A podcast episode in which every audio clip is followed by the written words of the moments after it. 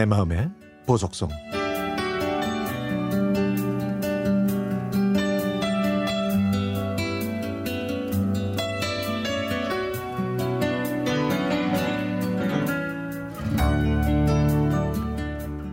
명절이 되면 저는 많이 외롭습니다.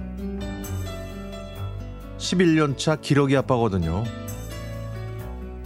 사랑하는 아내와 아이들은 모두 미국에 있습니다.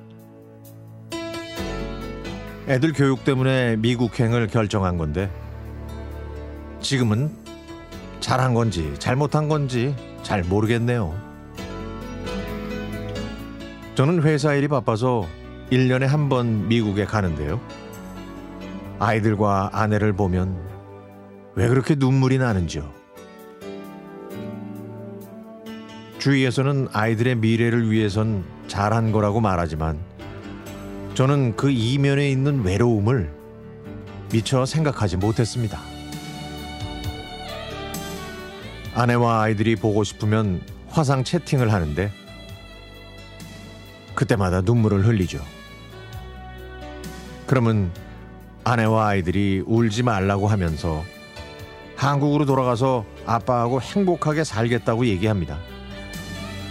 하지만 그렇게 할 수 없는 것이 또 현실이죠.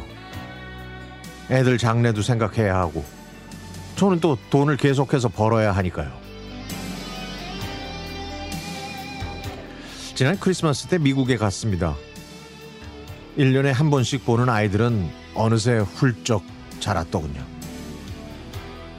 뉴욕 공항에 도착했더니 아내와 막내딸이 마중 나와 있었습니다.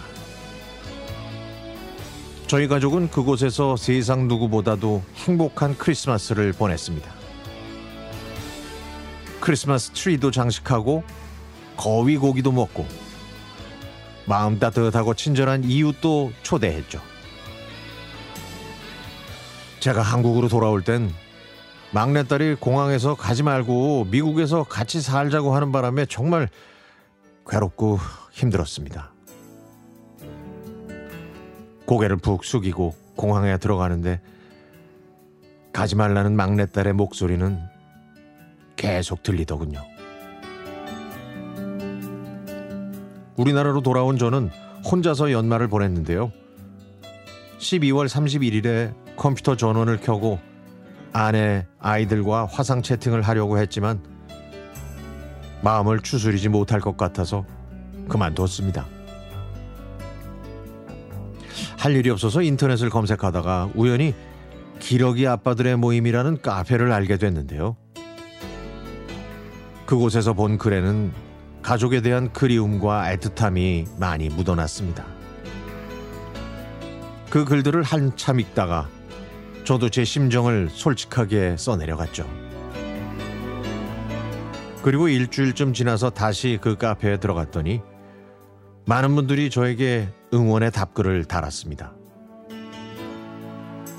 대부분 자기도 기러기 아빠라 가족에 대한 그리움과 쓸쓸함을 100번 이해한다고 우리 같이 외로움을 잘 이겨내보자는 글이었습니다. 그러면서 좋은 친구가 되자고 했죠. 올해는 제가 기러기 아빠 신세가 된 지 11년이 되는 해인데요. 이제는 가족과 떨어져 사는 건 그만해야 할 것 같습니다. 이러다가 병 나겠어요. 사람은 마음이 아프면 몸도 아프게 되는가 봅니다. 아내와 아이들이 보고 싶고 그리울 때 제 마음을 위로해준 팝송이 있는데요. 오늘은 FM 팝스 청취자분들과 함께 이 노래를 듣고 싶습니다.